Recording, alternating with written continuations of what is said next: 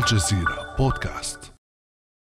الشعب يوما أراد الحياة فلا بد أن يستجيب فرصتكم أيها الشباب التونسي تستطيعون أن تقدموا إلى تونس ما لم نقدم لها نحن لأننا هرمنا هرمنا من أجل هذه اللحظة التاريخية.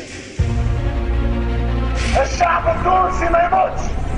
الشعب التونسي العظيم تحيا تونس الحرة المجد الشهداء الحرية للتواسة بان عليها رب بان عليها رب بان عليها رب. أحمد الحفناوي وعبد الناصر العويني صوتان لرجلين خلدتهما الثورة التونسية في لحظة تاريخية فارقة أنهت عهدا كاملا من الاستبداد وتوجت بدستور عام 2014 دستور يؤسس لجمهورية ثانية تقوم على مبادئ الحرية والكرامة وفق رئيس المجلس التأسيسي مصطفى بن جعفر.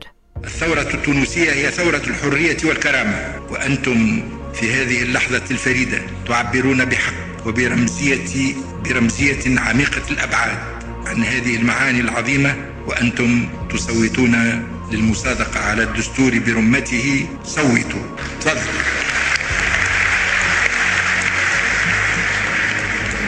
ثورة تونسية تحيي اليوم ذكراها الحادي عشرة بينما تمر البلاد بمنعرج أحدثته قرارات الرئيس التونسي قيس سعيد في الخامس والعشرين من يوليو الماضي وما بعده قرارات اعتبرها مؤيدوه تصحيحا لمسار ثورة 2011 فيما وصفها معارضوه بالانقلاب على الثورة ومكتسباتها فماذا بقي من الثورة التونسية في ذكراها الحادي عشرة؟ وهل يمكن إنقاذها؟ وما سيناريوهات استعادة الديمقراطية في تونس؟ بعد أمس من الجزيرة بودكاست أنا أمال العريسي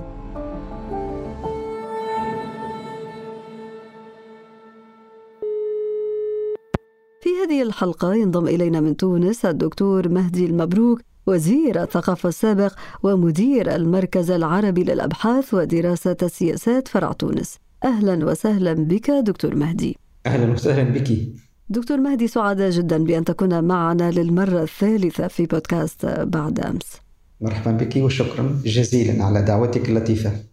بداية دكتور مهدي بعد أحد عشر عاما ماذا بقي من الثورة التونسية؟ ما الذي تبقى منها؟ تبقى منها الأشياء الكثيرة تبقى منها هذه السماء الواسعة من الحريات تبقى منها حق الناس في المشاركة السياسية نعم حينئذ هذه السماء الواسعة من الحريات والحقوق التي أهدتنا إليها الثورة ما كان لها أن تترسخ رغم كل الارتباك والتعاثر لولا دستور 2014 وهو بشهادة الجميع المنظمات المعنية بالدساتير وأهمها لجنة مثلا لجنة فينيز إلى غير ذلك لجنة البندقية أيضا.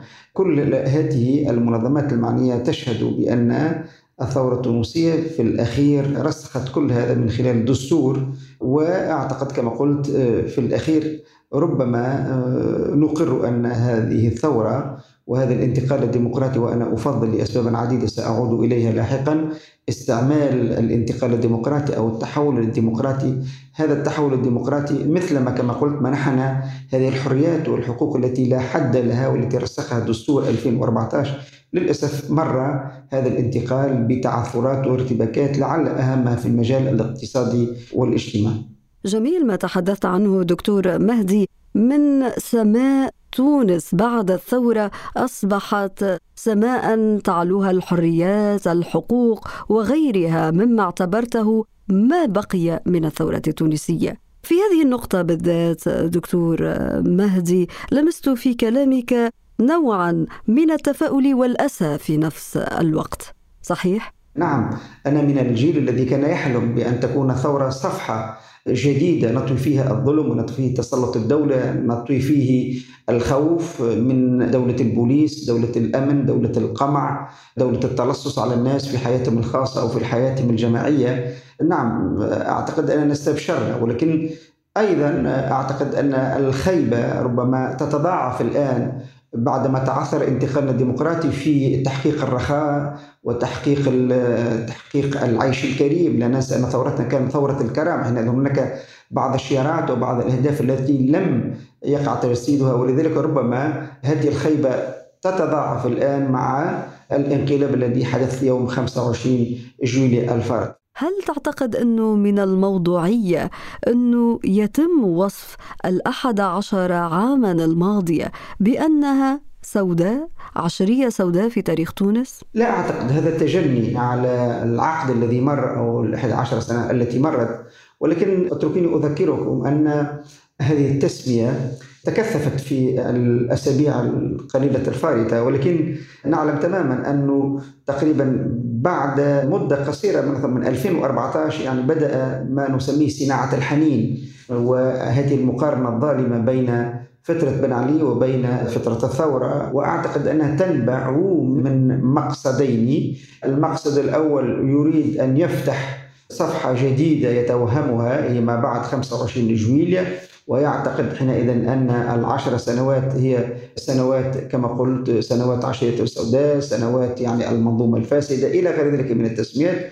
أما الاستراتيجية الثانية فهي يعني إقصاء كافة من مروا بشكل أو بآخر على هذه الفترة سواء يعني شاركوا في الحكم أو تصدروا مشهد الحكومة. وبالتالي خلق حالة من الفراغ حول الرئيس الجديد. أه، أرى أنه ضروري في هذا السياق دكتور مهدي نذكر أن الرئيس التونسي قيس سعيد منذ الخامس والعشرين من يوليو الماضي وصولا إلى سبتمبر الماضي يحكم بالمراسيم وأكد أنه لن يعمل بأجزاء من الدستور في إطار مساعيه لتغيير النظام السياسي وأخيرا أعلن إجراء استفتاء على إصلاح دستوري وكذلك إجراء انتخابات تشريعية جديدة حدد تاريخها في السابع عشر من كانون الأول 2022 وأكد أن عمل البرلمان التونسي سيظل معلقا حتى انتخاب البرلمان الجديد. لنستمع أولا دكتور مهدي إلى تصريح للرئيس التونسي السابق المنصف المرزوقي الذي يعد من بين الكثيرين وفق المراقبين الذين بدأت دائرتهم تتسع الكثيرين من المعارضين لقرارات وإجراءات الرئيس التونسي قيس سعيد. هذا الرجل يعني آه، خارج منظومة الدستور تماما. وهنا يجب أن يفهم إخواننا العرب أنه ما يحدث الآن في تونس ليست قضية تونسية هي قضية تصفية الربيع العربي هذا قلت أكثر من مليون مرة. آه، التونسية دامت من 2011 ل 2014 ثم بعد كده الثورة المضادة استطاعت أن تعود إلى السلطة للأسف الشديد بمعونة النهضة. الآن نحن نشاهد آخر مرحلة من تصفية الثورة التونسية وهي تصفية الدستور والعودة إلى نظام ما قبل بن علي والباقي كلها تفاصيل. دكتور مهدي مبروك. ما الخطورة التي تمثلها المرحلة الحالية على الثورة التونسية في ظل تجميع كل السلطات بيد شخص واحد؟ فعلا يعني أنا أعتقد أن الإجراءات التي اتخذها الرئيس قيس سعيد منذ يوم 25 هي الخطر الجاثم الحقيقي على صدور التونسيين ولكن امنحيني فقط يعني بعض الثواني للتذكير. أن قيس سعيد لم يأتي على دبابة للأسف ولم يستولي على السلطة بأي شكل من أشكال الانقلابات العسكرية السافرة. هو جاء عن طريق صناديق الاقتراع. وهنا تكمن الخطورة أي أننا أمام انقلاب يعني غير مألوف أتيبيك بالفرنسية معني. هو يختلف على مثلا على الانقلاب السوداني أو الانقلابات التي حدثت في مالي أو إلى غير ذلك. لماذا؟ أعتقد لأن صناديق الاقتراع هي التي حملته وقد تسلل تسلل كما أقول إلى صناديق الاقتراع السيد رئيس الجمهورية تسلل من إخفاقات الانتقال الديمقراطي. لم تكن للتونسيين خيارات عديدة يوم الانتخابات سنة 2019 أكتوبر 2019 حينئذ هذه المعضلة الأولى أننا بصدد مشاهدة ومعايشة انقلاب غير مألوف أو غير نمطي. الأمر الثاني فعلا ما عاشته بلادنا خلال الأشهر الأخيرة بدأ ينجلي آه، التباسه تدريجيا لتكتمل كما قلت وصفة انقلاب غير نمطي. بمعنى أنه استولى لاحقا من تحت سقف الدستور استولى لاحقا على جميع السلطات. نحن أمام احتكار غير مسبوق يعني حتى مع بن علي لم نصل إلى هذا ونحن ذاهبون كما قلت إلى نوع من الاستفتاء الشعبوي الذي يتوسل بتقنيات ويفرض أسئلة معينة وفيها الكثير من التوجيه من أجل كما قلت الإعداد إلى مرحلة قادمة من دستور يعطي للرئيس كافة الصلاحيات دون أي رقابة إلا رقابة شكلية لبرلمان هزيل وضعيف. نحن حينئذ ذاهبون إلى شكل من أشكال التسلط الشمولي الشعبوي. آه، إذا بناء على كل هذا التفسير الذي قدمته دكتور مهدي مبروك ما تداعيات كل ما ذكرته على المسار الانتقالي الديمقراطي في تونس على ما بقي من الثورة كما تحدثنا منذ البداية؟ نعم أنا في اعتقادي يعني كل تجارب الانتقال الديمقراطي تؤكد يعني الآن تقريبا العالم شهد تقريبا أكثر من 80 تجربة من تجارب الانتقال الديمقراطي سواء في إفريقيا أو أوروبا الشرقية أو أمريكا اللاتينية ولا يوجد أي انتقال ديمقراطي خطي بمعنى أن الانتقال الديمقراطي يطوي خطوة ثم يراكمها بالمعنى الإيجابي وهكذا ده ولا فيها الكثير من التجارب تجارب الانتقال الديمقراطي التي يتعثر فيها نعود مجددا يعني هناك حالات من النكوس والانتكاس الديمقراطي. وأعتقد أن بلادنا هي ربما أقرب إلى هذه الحالات التي فيها ينتكس انتقالنا الديمقراطي. ولكن متأكد أن هذا الانقلاب هو يعني في اعتقادي قوسان سيطويان. ولكن ربما الزمن طي صفحة الانقلاب هذا موكول إلى قدرة المجتمع المدني قدرة الأطراف السياسية على أن تتجاوز خلافاتها وتتوحد من أجل تشكيل جبهة واسعة لإسقاط هذا الانقلاب. والأمر الثاني أيضا يعود إلى التكلفة الباهظة للأسف التكلفة الباهظة التي ستدفعها بلادنا سواء على المستوى الاقتصادي والاجتماعي ونعلم تماما أن بلادنا يعني تعيش أزمة اقتصادية. حادة وأيضا على مستوى الثقافة السياسية يعني هذه الثقافة السياسية هي أقرب إلى الكتاب الأخضر والمنظور الجماهيري الذي كان يجاورنا في الشقيقة ليبيا نحن أقرب إلى أطروحات غريبة على ثقافة التونسيين وهي التي كانت دوما مشدودة إلى الديمقراطية الليبرالية بقطع النظر عن الأخطاء. رئيس الجمهورية استثمر في الأخطاء التي ارتكبناها يعني ارتكبتها يعني النخب ارتكبها الإعلام ارتكبتها الطبقة السياسية. بالضبط هذا ما كنت أريد قوله دكتور مهدي مبروك. الرئيس التونسي فتح قوسين. أنت تعتقد أن على النخبة السياسية على النخبة المجتمع المدني أن تغلق هذين القوسين هل برأيك أن هذه المعارضة لقرارات قيس سعيد قادرة على تجاوز خلافاتها قادرة على تجاوز هذا الانقسام حتى تكون تحركاتها فاعلة أم أنها تقف عاجزة أمام هذا المسار حسب رأيك؟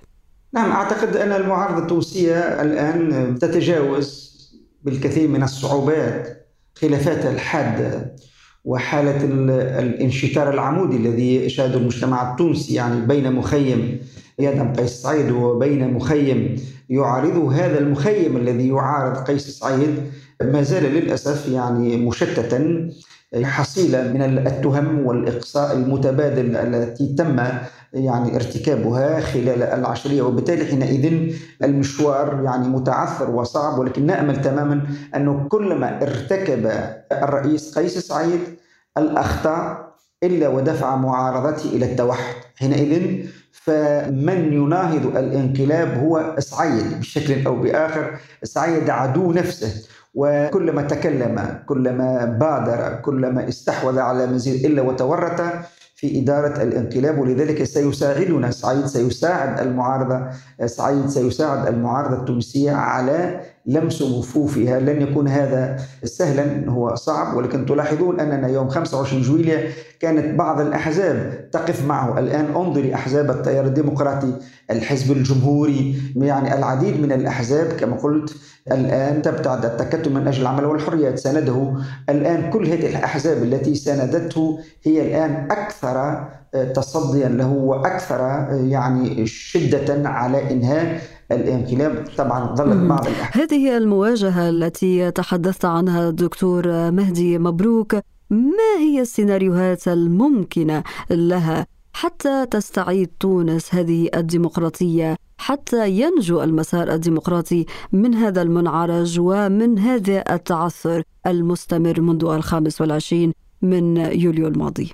أعتقد ليس لنا يعني من السيناريوهات إلا ثلاث. أنا في اعتقادي السيناريو الأول هو أن تستطيع هذه المعارضة كما قلت المشتتة والمنقسمة أن تتدارك كل هذا التأخير خصوصا ونحن بدأنا عمليا يعني في مسار حدده بشكل فوقي أحادي رئيس الجمهورية والذي ينتهي طبعا إلى انتخابات وقد عين لها موعدها بشكل لا نعلم تماما ما هي الأطراف التي ستشارك أي دور للهيئة العليا المستقلة للانتخابات ويبدو أنه سيفككها لاحقا مثل ما فكك يعني الهيئة الوطنية العليا لمكافحة الفساد. وحينئذ ربما الدور سيأتي قادما على هيئة مكافحة التعذيب. بما أنك أشرت دكتور مهدي مبروك إلى الهيئات الدستورية في تونس ما ظل منها صامدا وما تم حله بناء على القرارات الاستثنائية لرئيس تونسي قيس سعيد، هل تعتقد أنه سيكون لها دور في مساندة المعارضين لهذه القرارات الاستثنائية؟ نعم هو السيد رئيس الجمهورية لا ينظر إلى هذه الآيات بعين الرضا ويعتبرها يعني تقسمه السلطة. وهوس السيد رئيس الجمهورية هو الاستحواذ الكامل على السلطة سواء كان التشريعية أو التنفيذية أو القضائية. ولذلك يرى في المجلس الأعلى للقضاء مثلا. ويرى في الهيئة العليا لمكافحة الفساد ويرى في الهيئة العليا لمناهضة التعذيب وهي كلها هيئات دستورية كما قلت يرى أنها تهدد سلطته المطلقة وبالتالي أنا في اعتقادي بدأ باستهدافها ولن يتوقف إلا حين تفكيكها بشكل نهائي في غضون يعني هذه السنة يعني سنة ما سماه هو يعني سنة إعادة الأمانة إلى شعب أن يقول كلمته مرة ثانية فبت. السيناريو الثاني في اعتقادي هو للأسف أن نفشل يعني نخب أحزاب منتديات مواطنية في التصدي للانقلاب ويكره المجتمع التونسي إلى إدلاء بأصواته بقطع النظر عما يراقب هذه الانتخابات. وأعتقد أن الهيئة العليا المستقلة للانتخابات تم استبعادها. ويفرض رئيس الجمهورية بسلطة الأمر الواقع كما قلت توجهاته ويجدد للأسف لنفسه خلال مدة قادمة ونعيش نظام رئاسوي. هذا السيناريو وارد. والسيناريو الآخر هو أن يعني تتعثر الإصلاحات الاقتصادية والاجتماعية ويساند الاحتقان الاجتماعي والاقتصادي. يعني هذا الغضب السياسي رغم عجزه عن تغيير موازين القوى ونذهب كما قلت إلى نوع من الهبة الشعبية من خارج صناديق الاقتراع ومن خارج الحوار الوطني الهادئ والرصين ونعود إلى مربع البداية مربع عدم الاستقرار السياسي في أشكال من الفوضى السياسية والاجتماعية والاقتصادية. في الختام دكتور مهدي مبروك أنت أشرت إلى الشارع التونسي في أكثر من مناسبة. هل تعتقد أن الشارع التونسي سيكون له دور في إنقاذ المسار الديمقراطي في تونس؟ في استعادة ديمقراطية تونسية في المرحلة المقبلة؟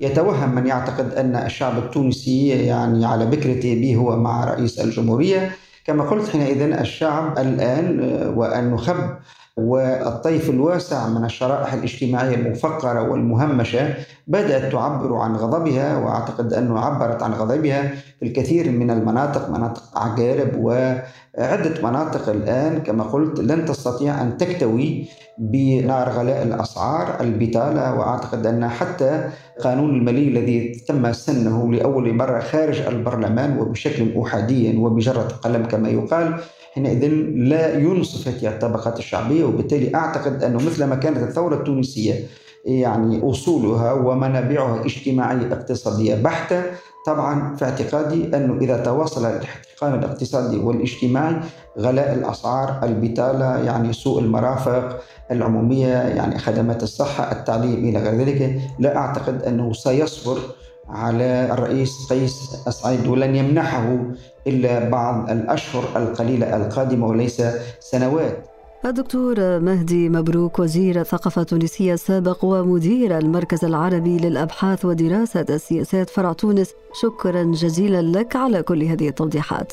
شكرا جزيلا. كان هذا بعد أمس.